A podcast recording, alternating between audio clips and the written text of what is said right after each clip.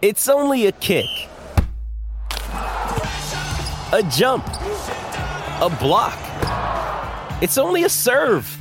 It's only a tackle, a run. It's only for the fans. After all, it's only pressure. You got this. Adidas.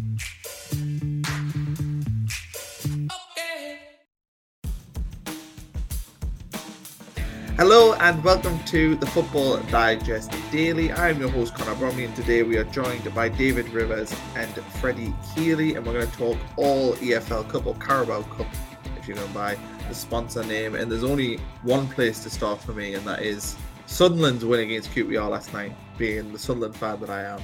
No, I'll not bore everyone with that but Sunderland are in the last day, the lowest ranked team in the competition and they beat QPR last night on penalties but we'll start with Arsenal um, beat Leeds last night, David. It's a competition that you know without Europe this year for Arsenal, for the first time in a long time, it feels like Arsenal haven't been in Europe.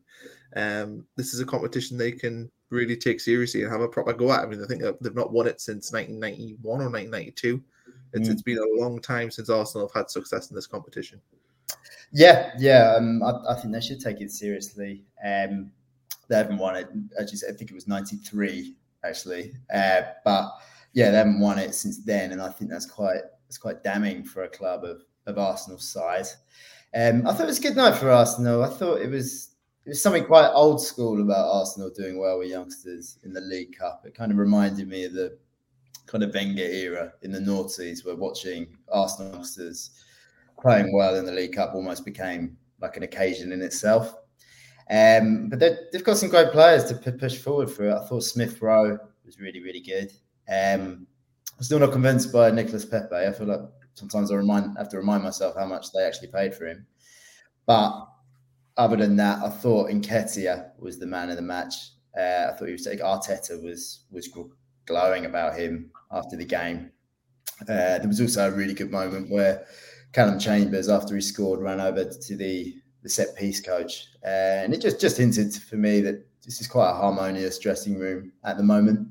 And um, I, yeah, I think Arsenal should take it really seriously. Uh, I think you know youngsters is something that Arteta has got right at Arsenal, and I think winning this trophy with said youngsters would be a real testament to that aspect of his management. Uh, so yeah, I think they should go for it. And Freddie, you know, mentioned there about Eddie and Nketiah, it feels like it's a player that has had potential for a long time, and people have been, you know, ranting and raving about him since he was on loan at Leeds uh, about two or three years ago. He hasn't quite been able to sort of break his way at the Arsenal team. Obviously, he's had Lacazette and Aubameyang ahead of him. Do you think that he can, you know, in this competition, put a stamp on the team and, and potentially get games for Arsenal uh, in the league? Oh, absolutely. If he's going to force his way into Arteta's plans, then without Europe, Europa League action this season, then it's really going to be uh, the Carabao Cup where he's got to shine, and all he can do, as as as David says, is kind of put in those man of the match performances and keep chipping in with goals when he gets the opportunity. It's um, it's been yeah, been quite a bizarre year for him. What with the there was some serious um, West Ham interest um, for quite a while and quite a big money move touted for him, but um, he's he's ended up staying, and uh, with kind of the uncertainty around Lacazette, who is also out of contract soon, um, he's got to he's got to really take that chance. Um, also want to pick up on what David said about the uh, this kind of set piece coach because Arsenal have gone from having one of the worst defensive records from set pieces, and uh, I think they had such a long wait to try from scoring from set pieces as well. Um, whereas now they've got quite a kind of solid base, what with uh, with Gabriel, and it was obviously Ben White who played yesterday as well. Gabriel wasn't playing, but um, and they seem to have really improved in that aspect. Um, so yeah, there's some there was there was some cause for cause for cheer on both ends of the pitch for Arsenal. Um, obviously, slightly tempered with the uh, knock to Ben White though. In a little word on Leeds, uh, David, this season Leeds have not had sort of the start people expect. I think people, a lot of people think they're a, a, steady Premier League team, probably somewhere in the region of 10th to 12th. I think most people would put them. Mm-hmm. But Bielsa seems to have lost that little bit of spark this season, and Leeds don't look anywhere near the team that they were last year. Yeah, I mean, I, I think they've been incredibly lucky that there've been two worse teams than them, uh, three worse teams than them in the Premier League this season, and I'd be very worried about our Leeds because Burnley have got a track record of getting themselves out of this situation, and Newcastle have this, you know, uh, lavish, fascinating January as well. So I'd be, yeah, I'd be worried. I, I thought they just looked so easy to break down. Um, and yeah, Calvin Phillips had a really poor game, which would also worry me. And I'm just, I don't know, I, just wonder if there's almost um, a slight air of Mourinho about Bielsa in the sense that towards the end of his, towards the latter stage of his career, Mourinho had a habit of going into sides and, you know, winning things, but putting so much, so many demands on players, you know, physically and mentally, that the players just kind of wore out and became a little apathetic to it all. And I kind of getting the impression that this Leeds side do perhaps just look like they can't give the 100% that Bielsa demands every single week. Um, so yeah, I'd I'd be really worried about a Leeds fan. Freddie, do you agree? Do you think Leeds are in for? I'm not saying a tough season as in they're going to get relegated, but to me, they they look like a bottom five team in the Premier League at the minute. Well, David's absolutely right about the uh, the physical demands um, Bielsa puts on his team, and I, I, think no no team ran further in the Premier League last year than than Leeds, and obviously they were so impressive. Everyone everyone's second team um, loved watching them, and I think yeah, perhaps what was so concerning last night is that it wasn't it wasn't really too weak a team. obviously got like Rodrigo, and Dan James, Jack Harrison starting in attack. It's fairly strong, and Calvin Phillips is often touted as their kind of well, their their most important player. So him being fit in time for the trip to the Emirates was a big deal. But as you say, I'm not sure that was a lack of match sharpness or a drop off in form because of um, physical demands. But yeah, really worrying performance, and um, to be I mean, kind of lingering in the relegation zone at this point. I don't think many uh, many Leeds fans or many Premier League fans would expect it for for the Whites at this point.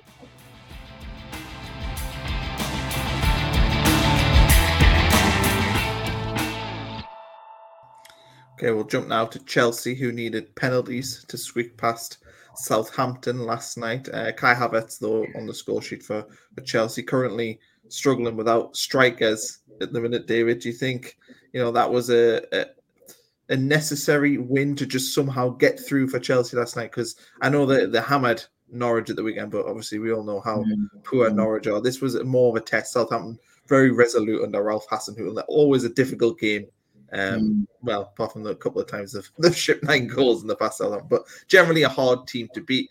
Is that a good result for Chelsea last night? I think it was. Yeah, I think um, you know they made something like six six changes uh, from the Norwich win, and you know what a position to be in to, to change a squad like that and still win. Um, I, yeah, I thought I, I agree. I thought Southampton showed a lot of fight in coming back into it, and I thought it was a great game, by the way. Um, but yeah, I think I thought Kai Havertz was encouraging for Chelsea. That would be my takeaway from the game. Um, he, to me, his Chelsea career has kind of ebbed and flowed so far, and a lot of Chelsea fans I speak to say that that goal in the Champions League final was perhaps cut more slack than he perhaps deserves because he hasn't yet cracked on with a consistent string. But you know, he scored. Um, he scored last night and he's, he's been scoring lately. So I think that would be the most encouraging thing for me as a Chelsea fan.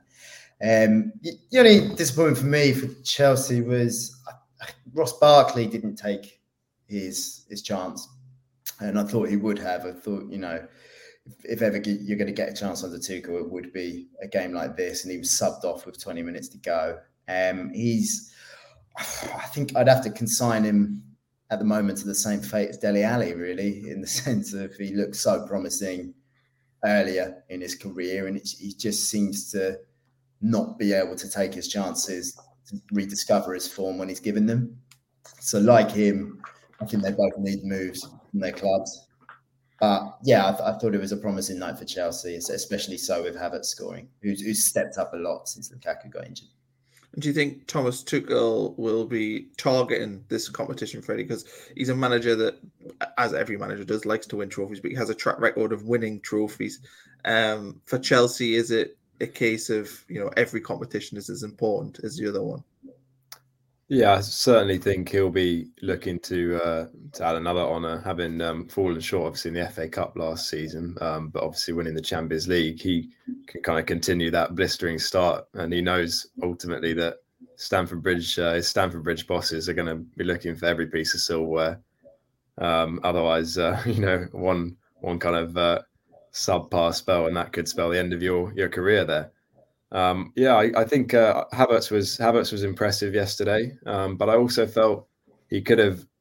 I, there could have been more from him, really. Like he took his goal well, but then uh, after Che Adams pulled Southampton level, he kind of had a couple of chances where he's through on goal, and he maybe lacks the uh, the cutting edge of the likes of Lukaku. Um, kind of uh, taking a bit too long and giving Fraser Forster a little bit too much time to get back into position a couple of times, but I'd echo what David said about Ross Barkley as well. It was, um, I think perhaps he was outclassed in midfield by Saul on the night. Um, although, I mean, it's obviously been a bit, bit, of a stuttering start to his time uh, time in West London as well. I think uh, the main takeaway for me was um, uh, kind of Chalobah's rise to um, to prominence under Tuchel, um, marshalling a, a, a, back three as the the linchpin of the the centre back trio. Um, I don't think many of us would have expected he'd be uh, making I think it's three Premier League starts in a row now, and then um, yeah, prominent role yesterday, having spent last season on on loan in uh, France with Lorient, um, and uh, yeah, more question marks around um, Kepa Arrizabalaga as well after uh, letting that Walker Peters shot through his uh, through his legs. I think it's kind of it's often um, one step forward, two two steps back for him, and um, I think I'm not sure whether he did get did he get a hand to one of those um, Southampton penalties. He may well well have done. I think maybe Theo Walcott. Mm. Um, but it's yeah, it's just a, maybe another mixed evening for him. Um, but overall, a promising evening for Chelsea. I mean, it's always promising when you're able to make lots of changes and, and get through to a cup quarter final. So um, as long as as long as Tuchel's side are progressing, he'll be he'll be happy. And um, it was a, a chance to give a lot of the first team regulars a um, an evening off. And I mean, a lot of those changes were were enforced on the night with uh, um, Andreas Christensen having a um, a dental problem apparently. Um, not quite sure what's going on with, with his teeth, and obviously captain Azpilicueta um, out out injured as well. Um, so yeah, mass rotation and and progressing on penalties after. Yeah, it was, a, it was a pick at the pick of the games last night. Really, it was end to end. It was exciting, and uh, yeah, too Tuchel with another another honour firmly in his sights. Southampton, you know, David, they seem like a team that are difficult to beat, but are also not picking up wins. You know, they're, they're mm. continually a side that seems to pick up draws. I don't know how many games they've lost this season, but they don't seem to lose very often. But they, they have mm. struggled. They seem to be a team that uh, lacks goals. I would say they, they just seem mm. very. Um, I don't know what the word would be. Almost bland. You know, uh, okay mm. defensively, but not brilliant. And going forward, not not quite enough. Do you worry about them this season? Because a team that struggles to win games is generally a team that's going to struggle at the, the wrong end of the table. And the Hasenhüttl era has been full of ups and downs, and you just worry mm. that you know it's been since January last year when I think they were they went top of the Premier League at one point, didn't the last season? Yeah. yeah. And since that point, they've been really poor. And I would be concerned that they could get brought into this um, relegation battle quite seriously this year. Yeah, yeah. I mean, I completely agree with you. I, think they are a, a, club that are playing well and showing a lot of spirit, um, but are ultimately losing games. Um, you know, one sentence I keep reading with Southampton is spirited in defeat, and that pretty much sums up their season so far. Um, I think, yeah, I mean, I, I, you could say it's almost quite predictable because they sold Danny Ings, um, who I, th- I, think must have solved that problem, you know, to actually score when they were on on top. Uh, and I think their replacement Armstrong, who you know it's early days and he's, he's new to the Premier League, but he's he's clearly not providing what Danny Ings was providing. Um, I I do think they will be all right. I do think they will be all right because, uh, like quite a few other clubs this year, I feel like they're banking on three teams particularly Norwich being much worse than them, which you know is, is not a great sign for the Premier League. But I, I do think Southampton they, they look to me like the kind of club that will, will get a run together just in time, and I think they'll be safe. Okay, I did joke about Sunderland, but we'll touch on them because they went through last night against QPR. Freddie is a is a you know somebody who's watched football for years. Sunderland obviously had a, a, long stay in the Premier League. Have generally been a Premier League club as well. Of course, struggling. Well, not struggling. They're doing all right in League One at the minute, but being in League One's a struggle. You don't have to tell me it is a mm-hmm. struggle. But is it is it good seeing them? You know, kind of. You know, there's three thousand away fans down at QPR on a Tuesday night, kind of getting a little bit of pomp about them, thinking that you know they could get a big draw in the next round. And I think if they, they did get one of the big boys at the the Stadium of it might be a, a difficult evening. I'm not saying Sunderland will get through; they probably wouldn't, but it could be a difficult evening for one of the big teams if they came there in the quarterfinals. Yeah, it's, it's, I think it's great for Sunderland and it's great for the, for the League Cup as well because um, well, as, as we were we were talking about, it's been absolutely dominated by the by the Premier League's big boys for over the last few seasons, with City winning five of the last six, and um, you know everyone wants to see you know a kind of an upset and a, and, a, and an underdog go um, go all the way. So it'll be all eyes on the draw, and um, yeah, happy to see um, a team from you know outside the, out the outside the Premier League um, kind of making a making an impression, and we'll we'll have a look and see whether um, any of the uh, any of the non top flight teams can uh, can follow suit today. But um, yeah, no, yeah, really, really good for the uh, for the Carabao Cup, I think. Do you think, David, that Sunderland getting into the last day is almost overlooked because they're a team that people are used to seeing at the top end of the game? Like people almost, I'm not saying forget they're a League One club, but they are a club that doesn't stand out necessarily as much as if it was say Burton Albion, who got the semi final mm-hmm. a couple of years ago. It's Sunderland being in the League Cup quarterfinals isn't, you know, they're in the final, you know, within the last yeah. sort of seven or eight years. So, do you think it, it's kind of went under the radar because of that? I think so. Yeah, I think so because uh, I, I kind of think people are sometimes reluctant to, to lump them with an underdog tag, given the size of the club, but the division they're playing in. Um, because you know, it must be remembered that they made something like seven changes for that game from the weekend. Uh, and to do that and then beat a club from an upper division, it, it, I, I agree. It's almost gone under the radar as one of the rounds, arguably the round's biggest achievement. Um, and I think uh, the manager alluded to the championship is is where they want to be playing, uh, and I, I, thought they gave a great account of themselves to be doing that next year. Um, and I just hope, I just really hope that they can avoid Liverpool or Manchester City if those two sides go through, because I ahead of Saturday's draw, I would really like to see them play Arsenal or or Tottenham if they get through. that's there's almost an air of nostalgia about that. I kind of I think that's the kind of fixture you could really imagine.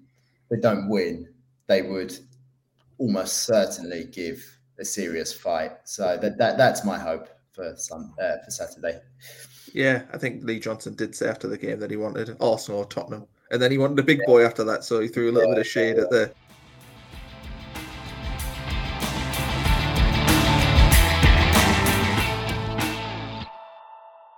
also on Tottenham. Uh, but we'll look ahead to tonight's games. Liverpool against Preston. It, it, should be a fascinating game, mainly to see how Liverpool line up. Obviously, destroyed Manchester United at the weekend, and they'll be on cloud nine from that. But it's is it unlikely to see many of them players, Freddie, play against Preston? Do you think it could be you know eight, nine, ten changes?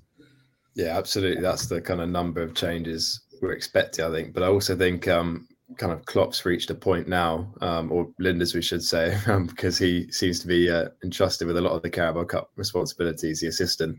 Um, they've reached a stage where the squad is just um, just really strong at this point, and you you look even at centre back, which was ravaged by injury last year, and you have um, Konate coming in for his his third start and kind of bossing a Ronaldo Ronaldo led attack. So um, they've reached a stage where they've got brilliant strength in defense, attack. Midfield's a bit injury ravaged at the moment, but um, I think uh, we'll see a lot of changes, but it will still be a, a, strong Liverpool team and one which will get the job done. Um, you know, avoiding avoiding a kind of an upset that mass rotation can sometimes lead to. Um, I think uh, even you know even the front line. You think uh, Origi and Minamino both took their chance against Norwich City in the previous round, um, scoring the three goals between them, and you know Sadio Mane was handed a spot on the bench at the weekend, so we could even see we could even see him, unlikely although although it may seem. Um, so yeah, expecting to see a lot of changes, um, but still a strong Liverpool team. What do you expect from Preston, David? Do you think they'll be? I mean, they've not had a great season so far in the Championship, but I remember years ago Liverpool playing against Burnley in the League Cup, and mm-hmm. Burnley were in the Championship, and I think Jimmy Traore scored no goal. I'm not saying this is going to have similar feelings yeah. to it, but that, that sticks out on my head as being, you know, it's a tricky tie. It'll be a crowd well up for it, a Preston team well up for it. And if you do yeah. make changes, it could be much more difficult than, say, the Norwich game where Liverpool had already played Norwich earlier in the season. Norwich mm-hmm. fans aren't necessarily as excited to see Liverpool because they play them all the time. Whereas for Preston, this is you know a game that they get once every 20, 30 years. Mm-hmm.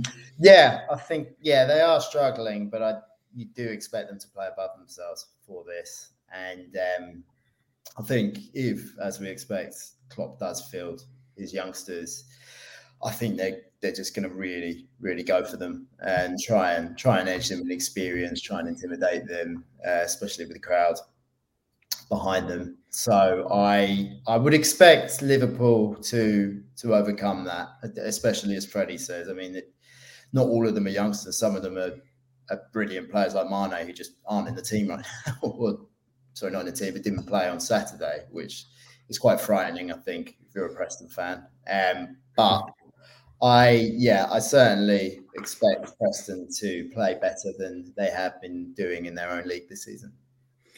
We'll, we'll, we'll jump now. West Ham against Manchester City. Uh, West Ham just having a phenomenal season this year, and you know, being a Sunderland fan, I'm not a big fan of David Moyes. Obviously, a bit of a disaster there, but you've got to say fair play to him for the job he's doing at West Ham. But lots of games, you know, that that's the main thing I'm taking from this, Freddie. That they seem to be playing lots at the minute. They are all winning games, and I'm sure when you're winning games, it doesn't matter how many you're playing, but is playing Man City maybe a game too far on a midweek when they played last midweek as well? Yeah, it, it could be. It could be. I think the the the player we, we're all keeping an eye on is Michail Antonio because he's fairly irreplaceable for that for that team, and he's been handed some breaks in uh, Europa League action. But you, you think if they're going to have any chance of reaching a, a quarter final here, they, they need him um, starting up front. So yeah, you know, all eyes on on Antonio and his and his hamstrings, and hopefully he stays fit all season because he's been you know absolutely brilliant and obviously popped up with the winner against uh, Tottenham at the weekend. Um, but yeah, the demands of playing European football um, on a squad that's not necessarily used to it um, are, are, huge. Um, and the demands of playing Manchester City in whichever competition are, are also huge because you know that arguably no team in the league, perhaps with Chelsea aside, can um, can match them for for the number of quality options they've got in their in their squad. So, you know, expect to see um, you know plenty of changes for City as well, plenty of changes for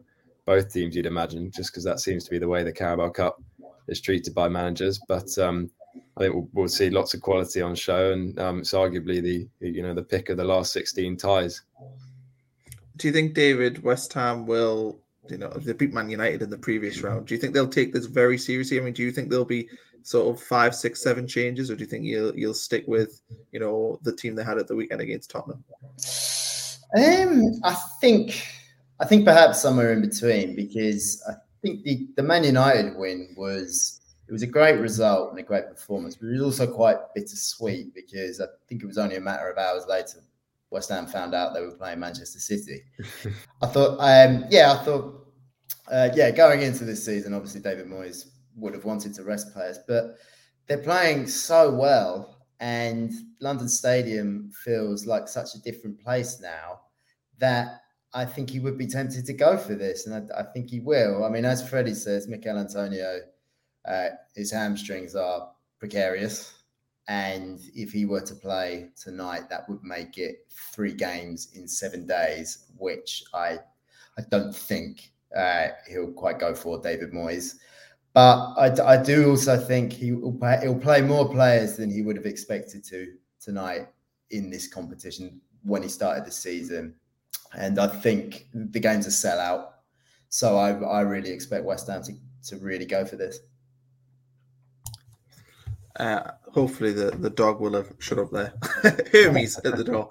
Um, So for the other thing with West Ham, to get back on topic and not for the, the Hermes delivery driver, Man City, we, we mentioned before, you know, dominant in this competition. They've been absolutely phenomenal. You know, for I think it's six of the last eight, actually going back to 2014, they've won. This is really their sort of, it's almost their trophy. I suspect that they just keep it and rent it out to Wembley for the final. It, it's it's that much of a competition to dominate do you think that Pep Guardiola takes it so seriously now because he almost thinks, well, it is ingrained in our culture that we win this competition? It's our trophy and we've won it so often under his time in charge.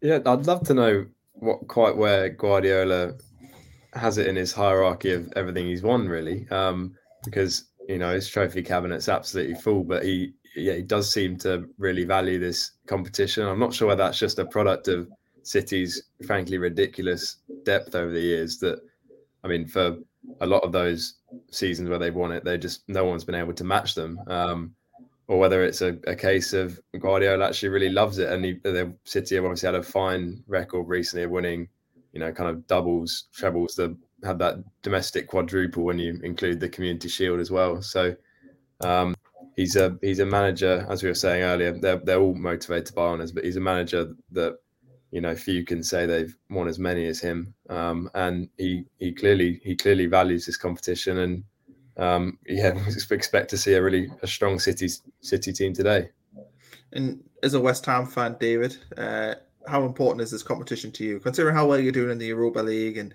how well it's going in the premier league is this mm-hmm. something west ham should be targeting I mean, I, I, when was the last time all, uh, arsenal west ham won a trophy. Uh, I remember getting the final in 2006. Yeah, um, I mean, oh, I, I feel uh, it's a bit of a heart, head over heart situation. I mean, I, probably we should be resting players uh, to, to cope with the schedule of the Europa League. But we're on form. We're, we're really on form. And um, I, I kind of think, you know, London Stadium is a, is a different place right now. It's not it's not quite the miserable uh, bowl that everyone said it was uh, before it came. It's, it's got atmosphere now, and I, I kind of think that the reason Manchester City always won there was because when when we got passed off the park and the stadium was silent, it, it, it became a difficult place for the home side to play. But now it's different. I could really see us pushing on and uh, yeah, I, I, really want us to go for it. I really want us to go for it because one of the one of the biggest biggest things with David Moyes um, is that West Ham used to be a car crash of a club when it came to injuries. Um, we used to buy players who just got injured straight away. Uh, all of our players used to uh, hobble off. Uh, it rarely ever played more than two games on the trot. But David Moyes has done something where players just aren't doing that anymore, particularly Michail Antonio. I mean, I know I expect him to be rested tonight, but his hamstrings haven't gone yet, which is uh, a huge testament to David Moyes. So I think the squad could handle it, and I, I would really like to see West Ham go for it.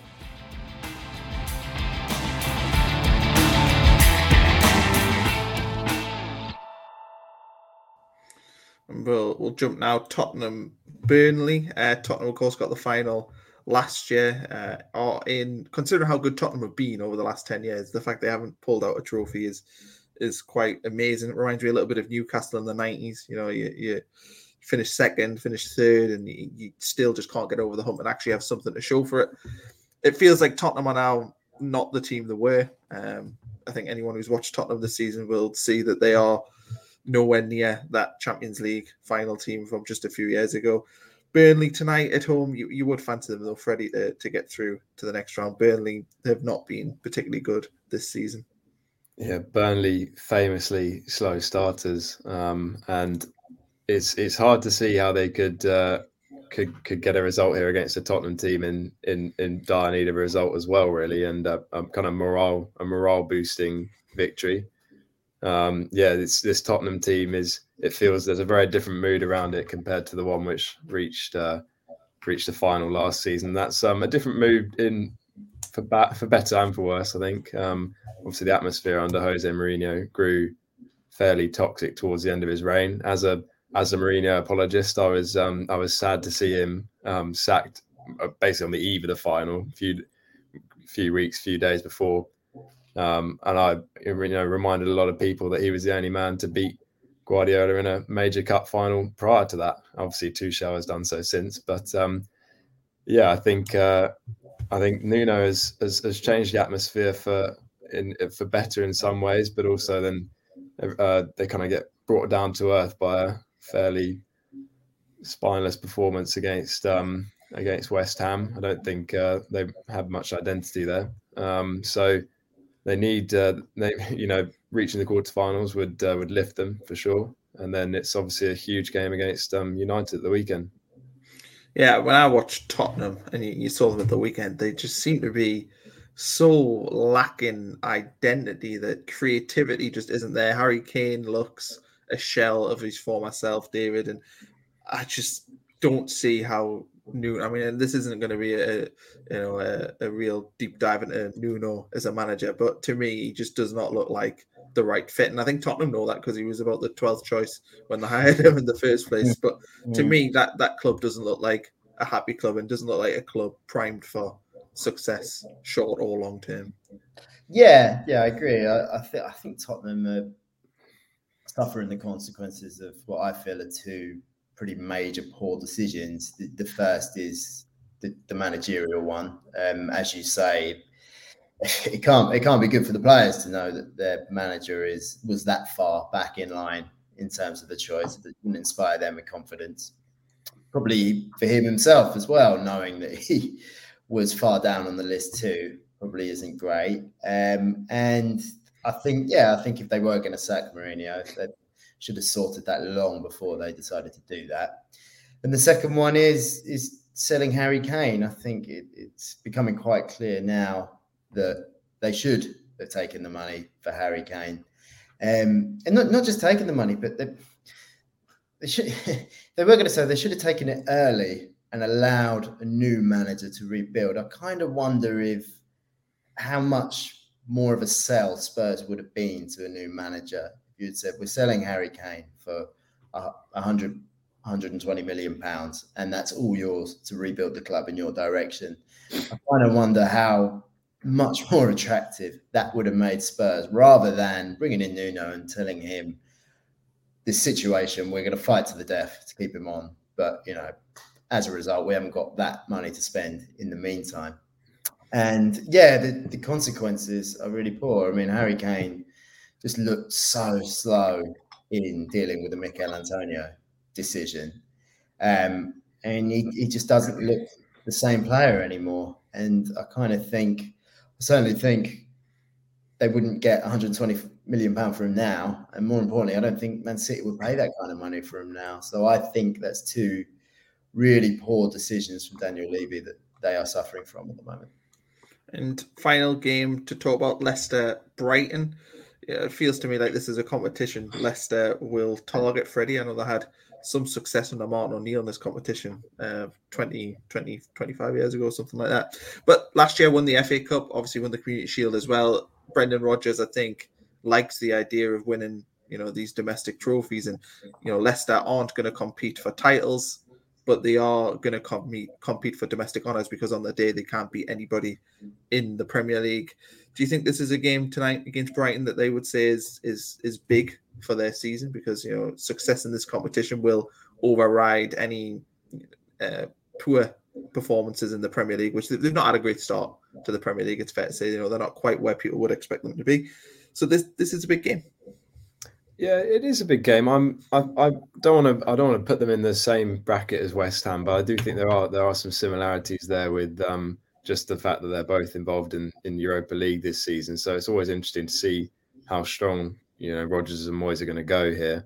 Um, if you, if you sense if they don't go fairly strong today, then Brighton will give them problems because they've had a fairly good defensive record this season, and you know Potter. You you you think if if Graham Potter is going to continue taking Brighton onwards as he has done really impressively, um, they're going to need to mount a kind of charge on one of the tit- on one of the domestic cups quite soon. So um, you wonder whether Leicester, you know, maybe could get caught a bit unawares here. Uh, they've obviously shown some signs of some players hitting some form recently with um, Patson Daka's heroics in midweek last week with uh, four goals against uh, Spartak Moscow, I think it was, and uh, James Maddison um, ending his goal drought at the weekend. Um, but uh, yeah, I, I, sense they might need to go fairly strong, fairly strong here if they're going to um, balance the demands of trying to finish in the place, European place in the Premier League, balance the Europa League, and uh, balance the domestic cups as well. We'll we'll finish off with just a little bit on Manchester United. Um, David Ole's apparently been given three games to save his job. Um, I always find it peculiar when this sort of information leaks because that just seems completely silly. The pressure that it'll put on an already highly pressured job, it just seems madness that you would actually come out and not necessarily come out and say, but somebody's leaked it to the press that yeah. it's going to be three games and he's on the verge of mm. the sack.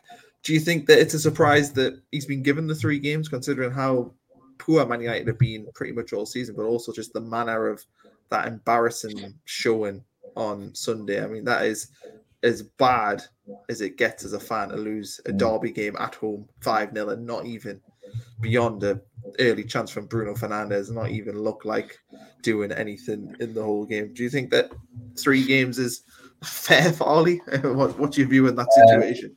I, I think that's Christmas present come early. To, to be honest, I think that's, that's incredibly generous to be given three games uh, more after a performance like that. Um, I, I just thought they were dreadful. And the thing about Solskjaer is, you know, it, it might sound like I'm being harsh, but I'm not. I, I, I don't think any other club in the Premier League would want him if he lost his job tomorrow. Um, I wouldn't I wouldn't trust him in the new in the Norwich position to keep them up. I, I wouldn't stick him in charge of, of Newcastle. And I think I think all other teams around Man United have got far better managers. And I don't think anything will change at Manchester United until they have a manager who's on a similar caliber to that. Um, I don't really know what they're hoping for out of those three games, really, uh, because we've just been here so many times where he's he's he's lost a big game in an embarrassing fashion, and then they look like they're getting form again, and then they lose again. Um, so you would just be repeating the same script over and over again. Um, I think, yeah, I think they need to take decisive action now. And if Conte really is interested in that job, I think that would be best for all parties. Yeah, I think three games must take him to the international break would be my guess. Mm-hmm. Um, just bizarre. I mean, Man United all season, Freddie, have been.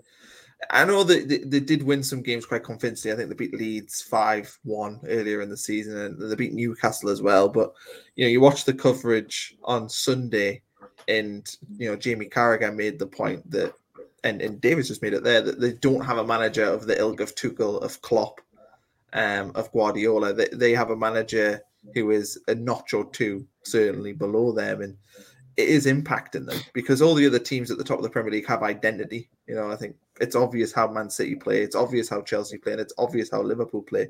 Whereas Man United, it feels more like a scattergun approach of hopefully one of our better players will have a moment of brilliance, whether it be a Bruno Fernandes moment or a Cristiano Ronaldo moment or a you know hopefully a Jadon Sancho moment at some point there is no identity at Man United at the minute. That's certainly how I think. But do you, am I being too harsh there, or would you agree with that?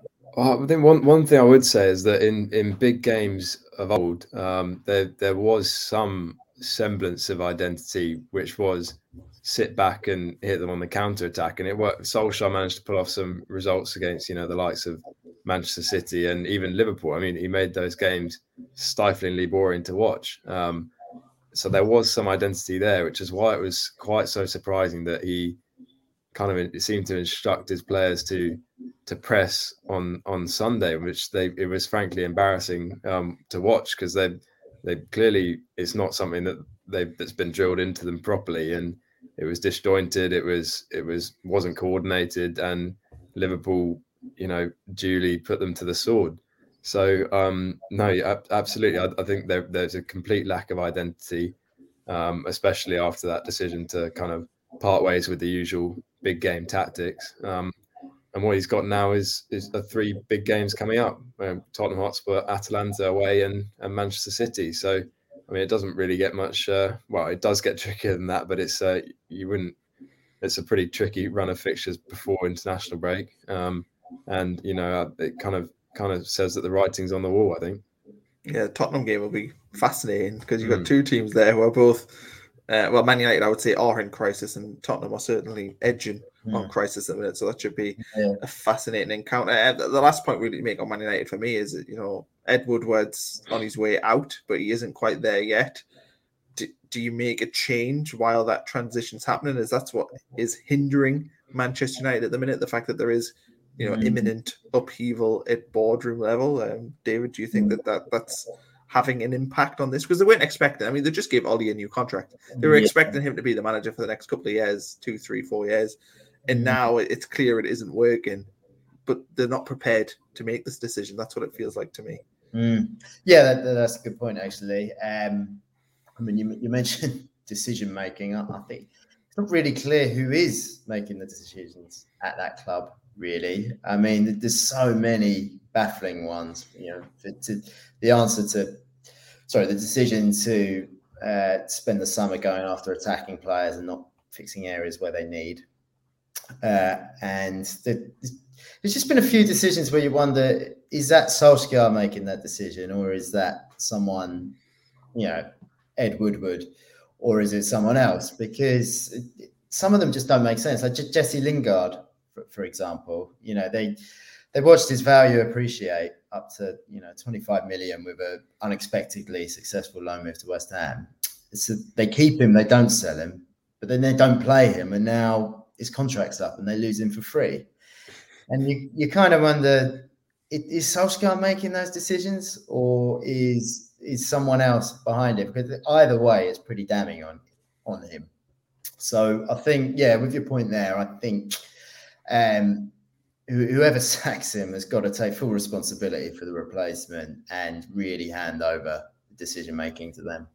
And last one to finish, Freddie, and we'll, we'll tie this one up. Do you think Man United are disappointment, you know, and it feels like we, we've had from Ferguson leaving a string of appointments that have had potential but haven't quite made it. I think Ole's been the closest of being a, a good appointment. I think he's been the one who's closest to achieving success, and there has been progress at Man United under him. But this next appointment is is pretty club defining, I would say, for Manchester United because if you get this one wrong, then you're looking at 10 years without, you know, winning the Premier League. You're looking at the club, the stadium. You know, they've got arguably the worst stadium of the, the big clubs in this country now. Old Trafford is, um, certainly from when I've been in the past, but even the report you hear, it is a one of the worst grounds in the league. I mean, it's infested with rats and mice. You know, it is that bad. The club feels like it's crumbling apart. They've got owners that don't seem to invest in the right areas. Yes, you invited and invested on the pitch, but I think off the pitch they, they, they haven't.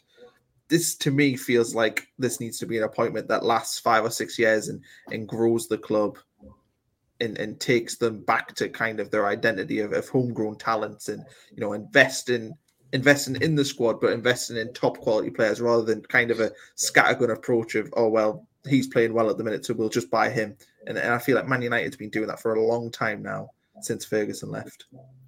Well, yeah, absolutely, Colin. It is it is club defining at this point, um, or, or at least for for the next um, for the next spell, few years, um, which is part of the part of the problem with this whole the whole managerial search, really, because there's not that obvious candidate out there for a long term project. Do you think Conte spent two years at Inter, two years at Chelsea, and is known to kind of buck heads with club chiefs he's not that man that's going to be there for a long time.